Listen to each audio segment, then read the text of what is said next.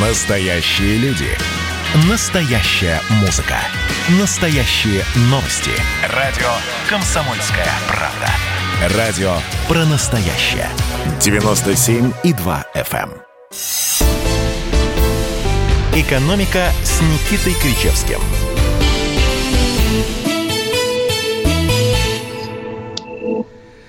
Всем доброго Всем летнего доброго. дня. Это радио «Комсомольская правда», «Комсомольская программа правда. «Экономика» с Никитой Кричевским, и я, ее ведущий, Евгений Проскуряков. И с нами в студии, вернее, не совсем в студии, а в эфире по скайпу профессор Никита Александрович Кричевский. Никита Александрович, здравствуйте. Здравствуйте, Женечка, а вы, а дорогой, нас... здравствуйте, дорогие наши слушатели и зрители.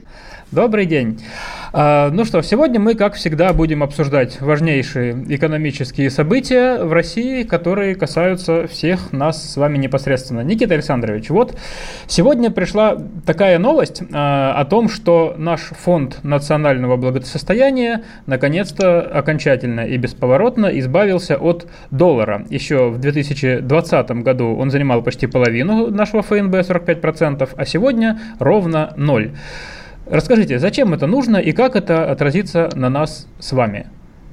Вы знаете, Жень, я с трудом представляю и могу объяснить, зачем это нужно было, потому что э, доллар, э, как занимал две трети в международных резервах в э, странах мира, если брать в среднем, так он и занимает.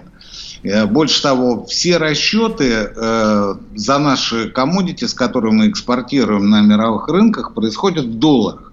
Мы получаем в долларах котировки наших нефти, газа, металлов, леса и прочих алмазов в долларах.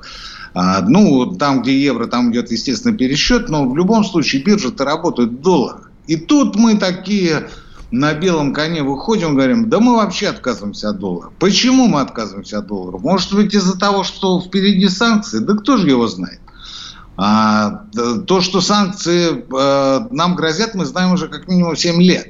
семь лет. И вот семь лет мы наращиваем, вкладываем в трежерис, копим доллары, и вдруг мы решили отказаться от доллара. Ну, решили отказаться, так решили отказаться. Что называется, хозяин балит. Другой вопрос, что вы сказали, что мы обсуждаем э, темы, которые волнуют всех и каждого. Так вот, на мой взгляд, на мой взгляд, средства эф эн бэ и международные резервы – это тема, которая, ну, волнует, наверное, постольку-поскольку, применительно, может быть, к, сравнительно к пингвинам в Антарктиде, не знаю. То есть это а, некая аморфная величина, которая как бы есть, как бы есть, но ее нет. То есть вот там есть какие-то миллиарды долларов, ну, здорово. Но мы о них ни разу ничего не слышали и не видели, и не представляем, как их можно пощупать, хотя бы в чем-то пощупать. Ну, за исключением, может быть, отдельных участков центральной кольцевой автодороги, которую президент будет открывать завтра. Но это крайне незначительная величина. Другой вопрос. Если бы, знаете, если бы нам бы сказали о том, что эти средства мы выводим из эф эн бэ и вкладываем в ремонт, например, школьных туалетов, вот это был бы другой разговор. Это был бы другой разговор, да. Но мы их выводим из долларов просто во что-то другое. Давайте тогда, может быть, ближе к нашему с вами кошельку. Вот как вам такая тема, да? Правительство обсуждает, где бы взять дополнительных налогов? Вот что уж может быть ближе, да? Правительственная бюджетная комиссия, значит, считает, что можно, как бы это сказать-то, экономически изыскать четыреста миллиардов рублей за счет донастройки налоговой системы. О, как выразимся. Вот. И это не только какие-то налоги такие, которые для предприятий и так далее, но и для предприятий в том числе, а в том числе акцизы, в том числе на некую алкогольную продукцию, на некие другие напитки. Напитки. Что вам об этом известно? Что это за четыреста миллиардов, которыми они хотят обзавестись, и где их могут взять? Вы знаете, Евгений, я не считаю, что это а, какая-то дойка а, населения или, а, например, там, бизнеса. Да? Потому, почему? Потому что а, я только вчера смотрел м, статистику по а, экспорту, скажем, металлов. Так вот, я вам должен сказать, что значительная группа металлов, как черных, так и цветных, в лучшем случае показывает результаты аналогичные прошлогодним. То есть, ну вот если взять прошлый год за сто, то в этом году, скажем, экспорт составил сто три процента от прошлогоднего, если брать за четыре месяца. Если брать Норникель э, и конкретно экспорт никеля, то там э, экспорт составил шестьдесят пять процентов от э, уровня прошлогоднего, э, прошлого года. шестьдесят пять процентов. При этом выручка у этих предприятий, при том, что... Э, экспортировано практически столько же, сколько в прошлом году, выросло в полтора раза. Вот, скажем, э, за тот же никель шестьдесят пять процентов от прошлогодней величины, а по э, экспорту, по выручке в, в, в долларах получилось девяносто два процента от прошлогодней, если я не ошибаюсь. Ну, девяносто один процент не принципиально. То есть прирост в полтора раза. И по многим э, товарным позициям, металлургическим позициям, прирост абсолютно э, идентичный, то есть где-то плюс-минус полтора раза. Э, иными словами, это те деньги, которые э, принесены ветром, в буквальном смысле этого слова. Из-за того, что в прошлом году и в этом году мы сталкивались с тем, что, э, скажем, в США, в Европейском Союзе вбрасывались огромные деньги на... как бы поддержание экономики, на самом деле значительная часть осела а, у тех самых биржевых спекулянтов, у хедж-фондов, у а, банкиров, которые, естественно, отправили их на биржу. И commodities, те самые товары, которые мы экспортируем, которые котируются на биржах, а, подскочили а, в цене. Подскочили, а, металл, да, но металл, стоит ли у них забирать эти раз... деньги? Что вы говорите? Ну и стоит ли у них забирать эти деньги, получается? Они подорожали, значит, ребята получили сверхприбыль. Если я не путаю термины, это называл первый вице-премьер Белоусов словом «нахлобучили». Нет, нахлобучили он говорил о другом. Он говорил о том, что если бы... Смотрите, тут какая история. Если бы производители не повышали цены внутри страны, и реализовывали продукцию, например, на э, стройке с государственным участием по э, внутренним э, ценам э, на уровне, скажем, прошлого года, ведь экономика-то сильно не выросла и денег больше не стало. Тогда к ним вопросов бы не было. Вопросов не, бы, не было и нет к производителям минеральных удобрений. Потому что они еще в апреле сказали, что они не будут повышать цены на э, внутреннем рынке. Что касается металлургов, они повысили цены, повысили цены в два раза, и все об этом прекрасно знают, особенно те, кто сейчас сталкивается с э, стройкой и ремонтом, например, там, квартир или своих э, индивидуальных домов. А вот это асоциальное поведение стало, на мой взгляд, э, базовой предпосылкой того, что у металлургов будут дополнительно поднимать налог на добычу полезных ископаемых. И еще один момент. Связан с тем, что эн дэ пэ и, вот тот самый налог на добычу полезных ископаемых, например, у нефтяников составляет шестьдесят-семьдесят процентов от выручки. шестьдесят-семьдесят процентов. А если взять производителей черной металлургии, там восемнадцать процентов. Причем это с прошлого года восемнадцать процентов, до этого было еще меньше. В прошлом году эн дэ пэ и повысили в три с половиной раза. Справедливо ли это для государства, для общества? Мне кажется, не очень. Поэтому, собственно, знаете как, вот вы же наверняка слышали о провалах рынка, ведь верно? Обязательно. Ведь это же избитый такой мем провалы рынка, который должен устранять кто? Государев человек. Вот государев человек их устраняет, потому что, ну, смотрите, ну, если внутренние цены выросли в два раза, при этом э, зарплаты-то не выросли, доходы не увеличились. Э, выходит, что мы все, я в том числе, э, занимаемся тем, что дополнительно кормим э, того же Мордашова с Лисиным. Меня это не устраивает, это не устраивает правительство. Отсюда получилось, что э, с металлургов... Никита Александрович, не слышим вас. Да, я понимаю. Отсюда получается, что металлургов, металлургам повысят налог. Но не получится ли, что нам придется платить снова больше? Потому что, а, они повысили цены на внутреннем рынке. Вот я сейчас хочу поменять дверь в своей квартире. Вот лично я. Я ее покупал, сейчас я вам скажу. Вернее, не покупал, а смотрел цены. Полтора года назад тридцать тысяч было, сейчас пятьдесят три точно такая же дверь. Почему подорожал металл? Дело в том, что, дело в том, что слушайте, слушайте, дело в том, что вы хотите дверь поменять, а я ремонт делаю в этом году. Так я тоже Поэтому... дверь меняю в рамках ремонта, да. Мы с вами товарищи по несчастью. Я, я, к тому, что, я к тому, что у меня дверью не ограничивается, у меня, у меня вся квартира в ремонте. И, естественно, там металл нужен, двери нужны, и все остальное нужно. И, естественно, сталкиваюсь с тем, что те деньги, которые я предполагал потратить на ремонт, они уже закончились. Они уже закончились, представляете? И вот лично я, и так же, как и вы, стал жертвой вот, этой, а вот этого огульного повышения цен. Да, так, к сожалению, случилось. Никита Александрович, давайте продолжим э, о том, как мы с вами стали жертвами, потому что у нас сейчас будет небольшая пауза, а я бы хотел напомнить нашим читателям, да. что э, вопросы профессору Никите Кричевскому они могут задавать по СМС, WhatsApp, Viber, номер плюс семь девятьсот шестьдесят семь двести девяносто семь ноль два. Еще раз повторяю, что мы в эфире, это радио «Комсомольская правда». Программа «Экономика» с Никитой Кричевским. В студии Евгений Проскуряков. Еще раз, СМС, WhatsApp, Viber, Telegram, на которые вы можете отправлять ваши вопросы в «Комсомольскую правду». плюс семь девятьсот шестьдесят семь двести девяносто семь ноль два. И, кстати, наша передача также транслируется в YouTube. Подписывайтесь на нас, на наш канал. Значит, я самый первый вакцинировался, поэтому меня спрашивают. Поехали, напились и давай, значит, все. Нет больше СССР, мы создали Содружество независимых государств. И скорее хозяину, Бушу, старшему президенту США звонить. Назначьте везде русских, и многонациональные регионы были бы довольны. И дайте больше прав регионам и больше прав предприятий. Итоги с Жириновским. Каждую пятницу на радио «Комсомольская правда». Владимир Вольфович клеймит злодеев, с оптимизмом смотрит в будущее и общается со слушателями. девять часов вечера по московскому времени. Я все могу сделать. Запуск наведу порядок. «Экономика» с Никитой Кричевским.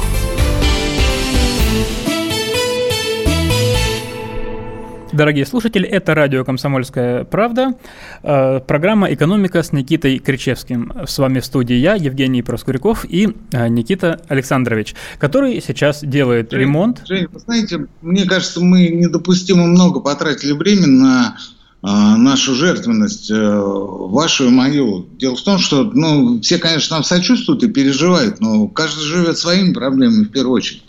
И вот здесь вот я хочу сказать о том, что а, вот тот план, который был объявлен из четырех позиций: металлурги, нефтяники против а, второго пункта, я не совсем понимаю, а, зачем это нужно было делать, но, видимо, у правительства свое, свое мнение. Акцизы — третий пункт, и четвертый пункт а, увеличение налогообложения наиболее состоятельных господ.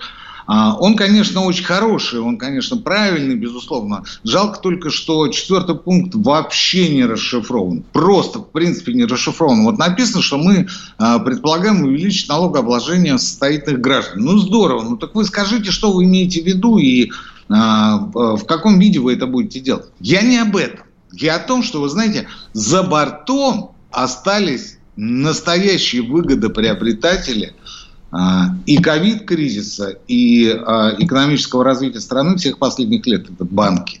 Это банки.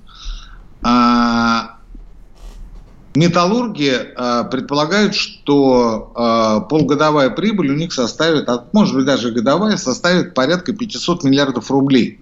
Ну, то есть, вот чтобы мы понимали, что за бедных металлургов не стоит беспокоиться, да, вот у них будут дополнительно изымать сто миллиардов, а прибыль они предполагают получить в размере пятьсот с лишним. Так вот, один только СБЕР, он сегодня об этом сказал, получит, получит шестьсот. Только один СБЕР. А с учетом всей банковской системы они планируют выйти на два триллиона рублей прибыли по итогам года. два триллиона рублей. За счет чего? А экономика в кризисе, да? А экономика стагнирует. Она, если увеличилась там на ноль целых две десятых процента, то хорошо. Я беру последние данные там по маю-июню. А так-то мы до сих пор в рецессии. Доходы населения падают, падают. Ну, по крайней мере, не увеличиваются. Да? А почему? А потому что за каждый чих комиссия. Потому что РКО а, увеличивается кратно. Потому что перевод внутри одного банка, ну, например, за жилищно-коммунальные услуги облагаются дополнительной комиссией. Самое интересное, опять же, я посмотрел статистику в Банке России, по, готовясь к нашей программе, к нашей встрече. А, слушайте, а, понижение ставки, ключевой ставки ЦБ на два процентных пункта в прошлом году, да, вылилось в то, что банки снизили свои ставки по кредитам не на два процентных пункта, а на один. То есть один процентный пункт Центробанк им подарил. Просто подарил. Они за счет этого одного процентного пункта нажили дополнительные деньги. А у того же Сбера без а, учета его операций получается, что а, банки кредитуют и предприятия, и население по процентам ниже, чем с учетом Сбера. То есть Сбер еще дополнительно наваривает на этом. То же самое имеет отношение и к ВТБ, и к Аспромбанку, и к другим крупным банкам, чтобы мы с вами а, не заморачивались Германом Оскаровичем. Я это к чему? Я к тому, что, слышите, я к тому, что, ну вот посмотрите, металлургов, говоря по-простому, по-белоусовски, щемят, да? Нахлобучивают, а, да. Да, нефтяников, значит, тоже налог на дополнительный доход на новые месторождения. Совершенно непонятно, в чем фишка этого дополнительного налога, потому что ну, это новые месторождения. Ребят, ну, о чем разговор? Акцизы. А, здесь совершенно не обязательно потреблять систематический алкоголь, как хлеб или как картофель. Да? А что касается богатеньких, да бог с ними не обеднеет. Не обеднеет. Но эти-то жирные коты. Вы что, ребят? Эти-то жирные коты, они как сидели, они как балдели, а, зарабатывая сотни миллиардов рублей а, ежегодно а, в каждом банке. Так они по-прежнему и занимаются этими вещами. А, здесь есть несколько вариантов решения этой проблемы, но а, не беру на себя смелость утверждать, что вот какой-то один из них хороший. А, первый вариант, самый простой, это а, просто лобовое повышение налога на прибыль для банков. Они, кстати говоря, не платят эн дэ эс. Они не платят эн дэ эс. Ну, бог бы с ним. Бог бы с ним. Повышение налога на прибыль на банк. Второй момент. Можно установить некую границу по операциям Сбербанка. Это был бы своеобразный бенчмарк, то есть эталон.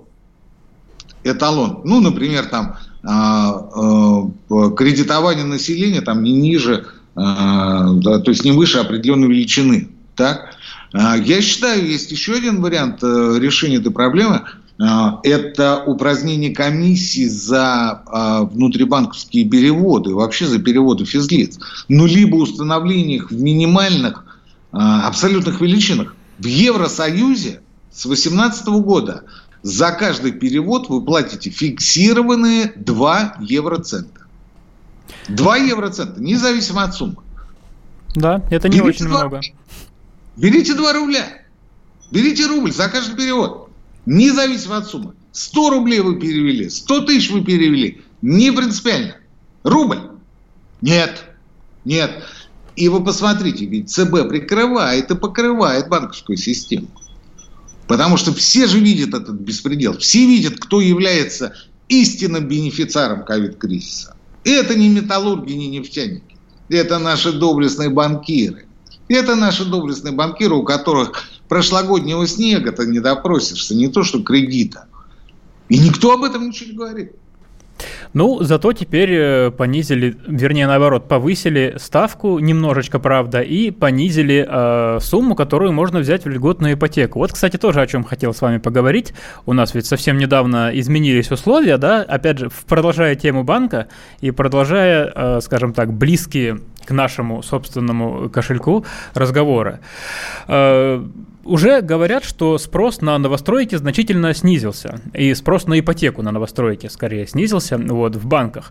Как вы считаете, к чему это приведет?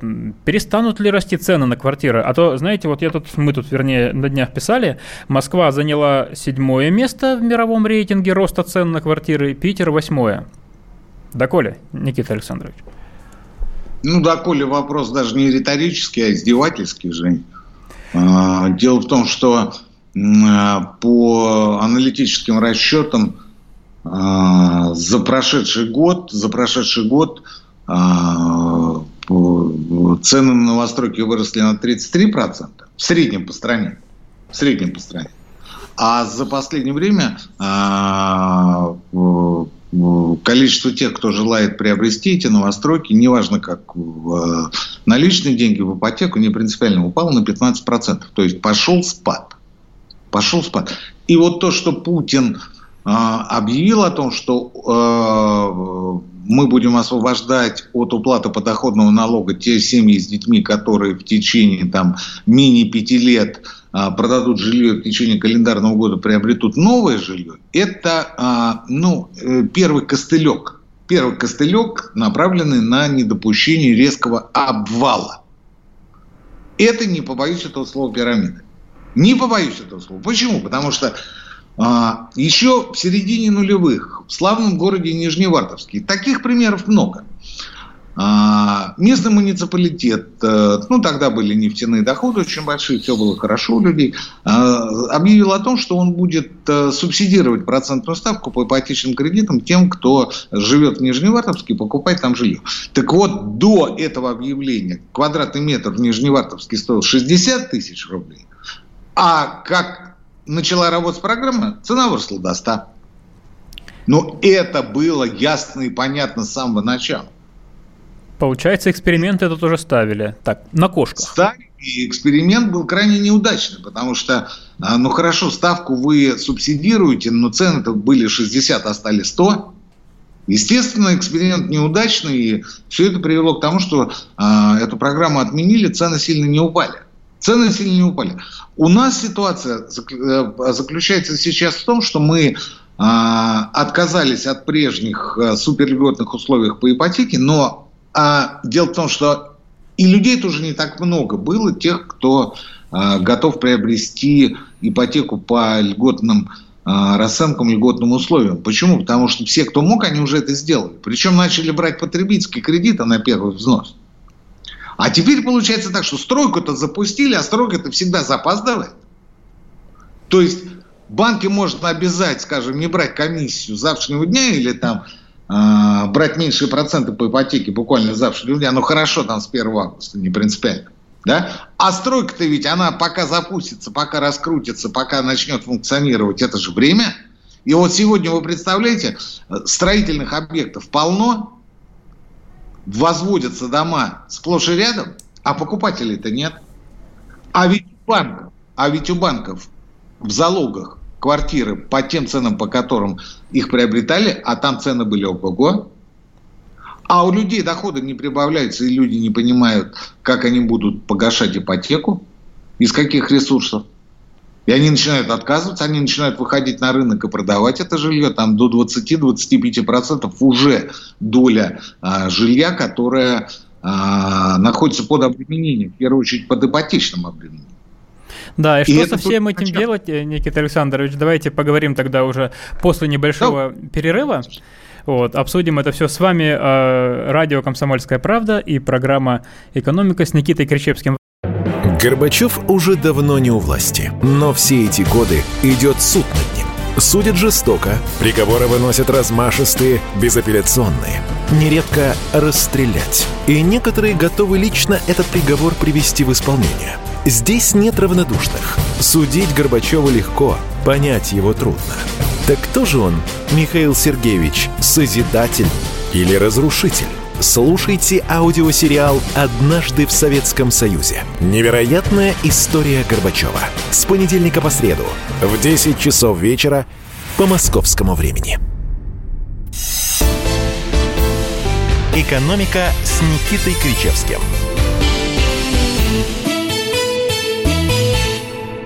Дорогие радиослушатели, с вами радио «Комсомольская правда», Евгений Проскуряков, программа «Экономика» с Никитой Кричевским. И мы обсуждаем сейчас уже э, тему льготной ипотеки. Никита Александрович, здравствуйте. Еще раз. Жень, да мы ее не будем обсуждать. Что ее обсуждать-то? Все Пожалуй, знают. Да. Была, была она там э, льготная по хорошим ставкам, и цены были на жилье небольшие. Потом цены начали расти, потом решили, э, что там пузыри, ограничили кредитование тремя миллионами независимо от региона. Подняли ставку, и сегодня получается, что и смысл-то брать эту льготную ипотеку никакой, потому что э, цена выросла. Цена выросла, и проценты увеличились, и э, средний срок э, ипотеки у нас сегодня уже двадцать лет. Да, это понимаете, так. Как история? И те люди, которые купили ипотеку, купили квартиру в ипотеку, например, в прошлом году, те просто счастливчики. Так в завершение, Никита Александрович, что все-таки, по вашему мнению, может быть с ценами в ближайшее время или в долгосрочной перспективе? Расти не будут, а скорее будут падать. Падать. Естественно, естественно, об этом по телевизору не скажут, но мы с вами понимаем, что сделки, реальные сделки отличаются от заявленных цен, отличаются там, ну скажем, на пять-десять, а то и пятнадцать, даже двадцать процентов дисконта. Дисконта. То есть просить ты можешь все, что угодно. Все, что угодно. Другой вопрос, что ты не продашь за эти деньги. И я постоянно вижу объявления, которые висят многими месяцами. Продам, продам, продам. А дальше иду и смотрю историю цены. Она сейчас на некоторых сайтах тоже есть. И цена постоянно падает. Цена постоянно падает, и все равно не берут. Все равно не берут. И это касается не только квартир, это касается загородной недвижимости, как элитной, так и самой простой. Везде одинаковая ситуация. С чего, с чего покупать денег-то нет? Ну, это, похоже, мало кого волнует. Ну, кроме нас с вами и наших слушателей, мне кажется, никого. Ну, да. Зарплаты не растут, а цены растут. И если пока еще э, квартиру кто-то смог успел купить, да, по прежней ипотеке, то теперь уже смысла нет. Ну, и давайте тогда оставим эту тему. А я хочу напомнить, что вы также можете смотреть нас на Ютьюбе. Подписывайтесь на канал «Комсомольской правды». Там мы тоже ведем нашу программу. Никита Александрович, вот интересная еще какая новость пришла к нам. Значит, спецпредставитель президента по вопросам устойчивого развития Анатолий Чубайс выступил тут у нас против безвозмездной передачи российским предприятиям, я прямо читаю по бумажке все это, да, зеленых сертификатов. Очень интересно, но очень непонятно. Не могли бы вы объяснить, в чем вообще дело? Стоит их передавать, не стоит, потому что это, опять же, связано с экологией, с энергетикой, с ценами. Вы знаете, Евгений, я не очень понимаю, что имел в виду Чубайс под э, словосочетанием «зеленые сертификаты». Очевидно, это сертификаты, подтверждающие, что тот или иной производственный процесс происходит без нанесения ущерба окружающей среде. Я не являюсь большим специалистом чубайсовых зеленых сертификатов. Я хочу сказать о другом. Я хочу сказать о том, что в мире напри- начинают осознавать, что, простите, что э, вот эта тема зеленая энергетика, зеленые э, поставки, зеленая продукция, это все один большой, э, ну если не фейк, то пузырь. Чтобы нашим слушателям было понятно, приведу сравнение с озоновой дырой. Те, кто постарше, знают, что это такое. Вы помоложе, Женя, а мы, старики, помним, как э, запрещали э, дезодоранты, которые спреи, да, помните, спреи, спреи. А и... как же, помним, конечно. Освежители воздуха, нет ничего страшнее. Да-да-да. И э, э, были э, дезодоранты, которые с шариками. Шариковые, помните, шариковые? А, спрей найти было невозможно. В девяностые годы не было вариантов найти спрей, потому что, ну, все отказались от них. Потом оказалось, что озоновая дыра – это фейк, и а, никакой озоновой дыры нет, а если она и была, то она затянулась. Спреи вернулись. А холодильники же еще тоже, они фреон, озоновая дыра – это же страшные вещи. Потом вот в качестве другой аналогии а, приведу вам хайп вокруг организации под названием Greenpeace. Помните, Greenpeace – это организация, которая защищает окружающую среду, живую природу. Активисты Greenpeace атакуют нефтяные платформы там, в Северном море, там, в Техасе там, или еще где-то. Представляете, это все было а, растиражировано в телевидении, в средствах массовой информации, красочные фотографии и прочее. Потом вдруг выяснилось, что гринписовцы очень часто работают по заказу, когда одна, скажем, нефтяная компания хочет насолить другой. И тоже как-то сдулось. Теперь у нас получается зеленая энергетика. Что это такое, никто не представляет. Я помню, как лет десять назад а, в Германии ширилось, ширилось движение за отказ от атомной энергетики. Там висели плакаты, весь Берлин был увешан запрещающими знаками, мы против атомной энергетики и так далее. Чем это кончилось? Ну, отказались от энергетики и на уголь-то особо не перешли, потому что дорогой. А уж о зеленой энергетике, о возобновляемых источниках энергии говорить не приходится, потому что их объективно не хватает для потребностей Германии. Вернулись. Так вот, зеленая энергетика сегодня, на мой взгляд, это такой же фейк, такой же а, своего рода пузырь, который а, формирует, формирует новое течение, новое направление фондовых инвестиций. Вы должны инвестировать в зеленые технологии, в зеленые акции, в зеленые компании. Они начинают бешено расти в цене, на них объявляется повышенный спрос. И таким образом происходит перераспределение сумасшедших просто инвестиционных потоков, спекулятивных потоков, которые в последнее время, в последние лет двадцать просто заполонили весь мир благодаря безответственным действиям, в первую очередь, американцев. Ну, мы здесь абстрагируемся от того, что это американцы, не американцы. Был закон Гласса-Стигалла, его отменили, это, ну, который запрещал э, инвестировать деньги вкладчиков в ценные бумаги, получая за счет этого сверхприбыль. Он был принят еще в тридцатых годах, вот в девяносто девятом, благодаря Биллу Клинтону, его отменили. Тут же деньги вкладчиков хлынули на фондовый рынок. Итогом стала великая рецессия две тысячи седьмого - две тысячи восьмого годов, когда, помните, Lehman Brothers обанкротился, вся Америка находилась в состоянии гроги, в прединфарктном состоянии. Не только Америка, да. Да, кризис, естественно, затронул весь мир, и у нас тоже были проблемы. Но это вот было тогда.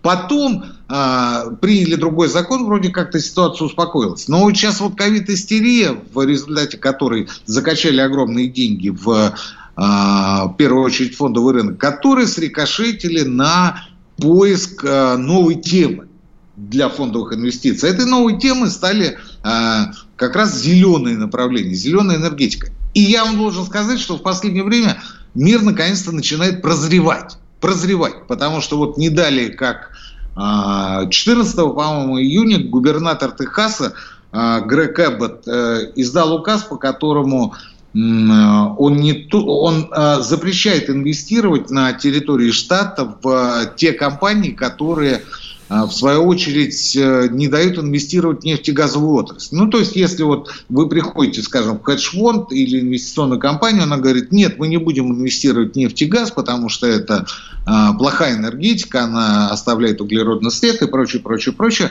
А, так вот, он запретил инвестировать в эти компании. Запретил.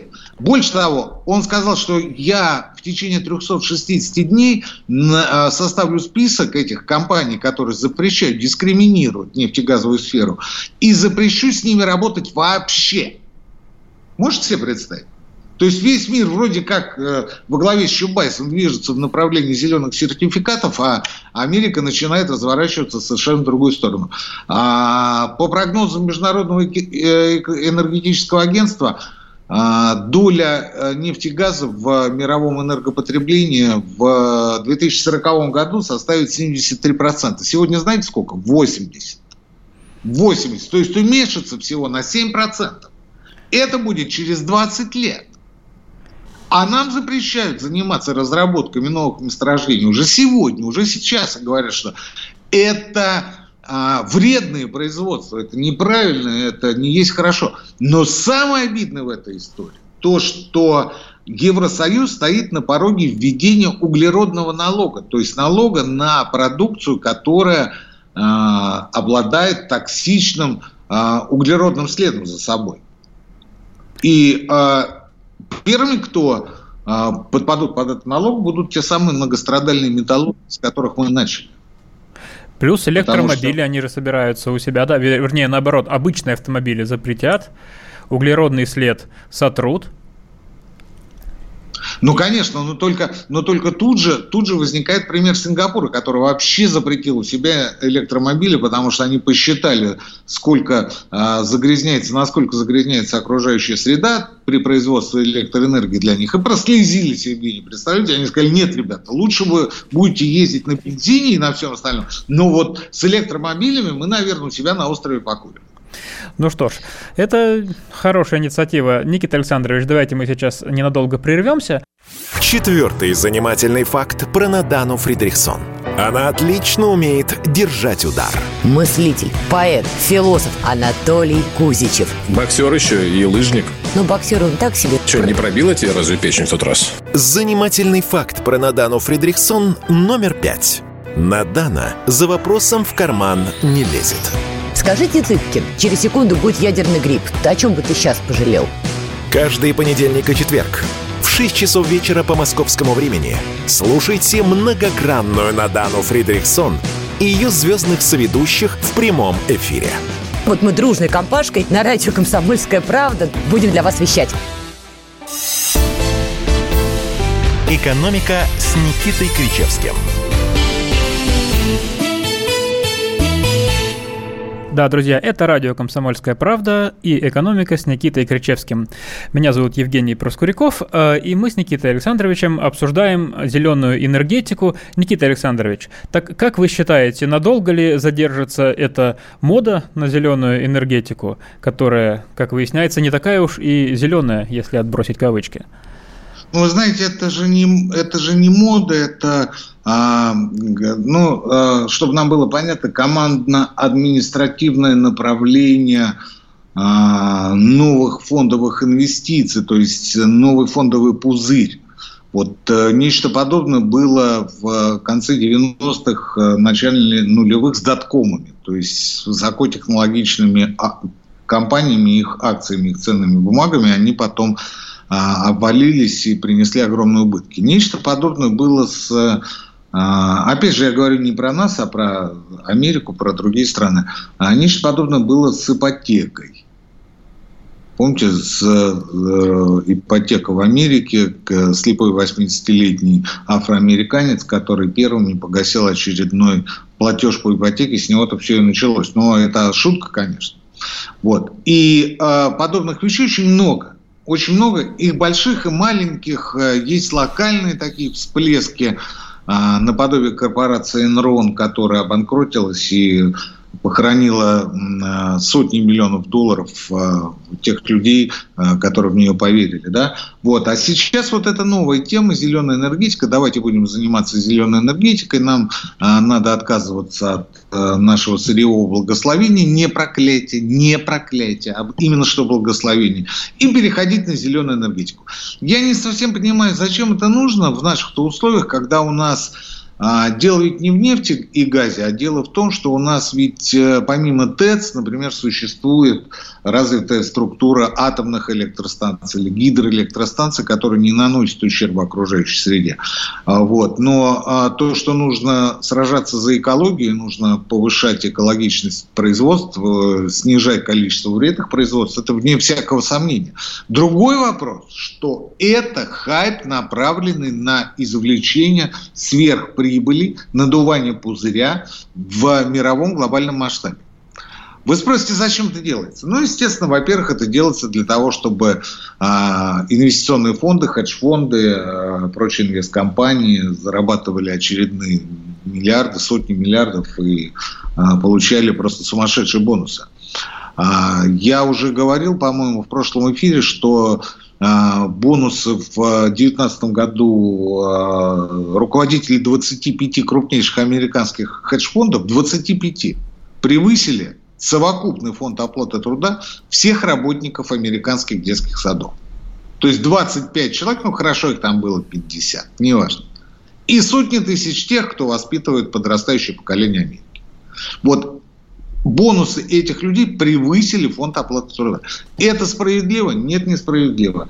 А, об этом, кстати, говорит и Джо Байден, когда а, а, представляет а, свою а, программу по а, наведению финансового порядка в Соединенных Штатах.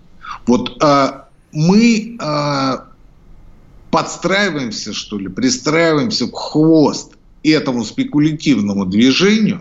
И тоже пытаемся чего-то здесь сделать, хотя, э, если говорить о России, то э, мы далеко не э, главный виновник э, мирового загрязнения. И это всем известно. Мы, наоборот, собираемся торговать квотами, квотами, понимаете, по выбросам, квотами. Потому что у нас огромная территория, а предприятий загряз... загрязняющих окружающую среду у нас не так много. И потом была проведена модернизация. Мы даже квотами собираемся торговать. Плюс ко всему, у нас а, электро, ветрогенерация а, и прочие возобновляемые источники энергии а, развиваются, развиваются достаточно активно, но не сказать, чтобы очень успешно. Почему? Потому что Но э, солнечная энергетика такая штука, где э, нужно большое количество солнечных дней в году. Понимаете, какая история? А у нас их не так много. Ну, есть, конечно, там юг России, есть Алтай, есть Якутия, где э, можно вырабатывать электроэнергию. Но это все точечные, э, точечные э, проекты, э, потому что у нас э, устройство энергосистемы в России принципиально отличается. Оно у нас централизованное. А да. на Западе она в основном блокчейн. Даже. Да, да, я хотел просто сказать, да, что ведь и э, действительно вся эта солнечная энергетика, она во многом развивается в тех странах, где солнца не так много. Вот, да и ветра тоже, кстати. Не так давно исследовал этот вопрос. В Германии, например, намного больше солнца, чем у нас. Ну, побольше, наверное, но все равно не Африка. Вот, но они его старательно, активно развивают. Ну, развивают, потому что это модно. Это модно, на это выделяются огромные деньги с э, федерального бюджета. Естественно, их надо осваивать. Но все помнят кадры, когда зимой э, в Америке замерзли лопасти ветряков. Помните, да? А как же? И как, да, и как с вертолетов их э, с огнем пытались отогреть и пытались перезапустить эти ветряки. Э, ну, получилось, не получилось. Я не знаю, их полно по всему миру. Но, опять же, повторюсь, это... глобальное освоение бюджетных средств. Вот ни больше, ни меньше.